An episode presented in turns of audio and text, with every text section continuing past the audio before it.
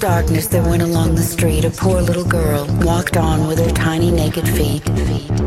She carried a quantity of matches in an old apron, and she held a bundle of them in her hand. She drew one out. How it blazed, how it burned. It was a wonderful light.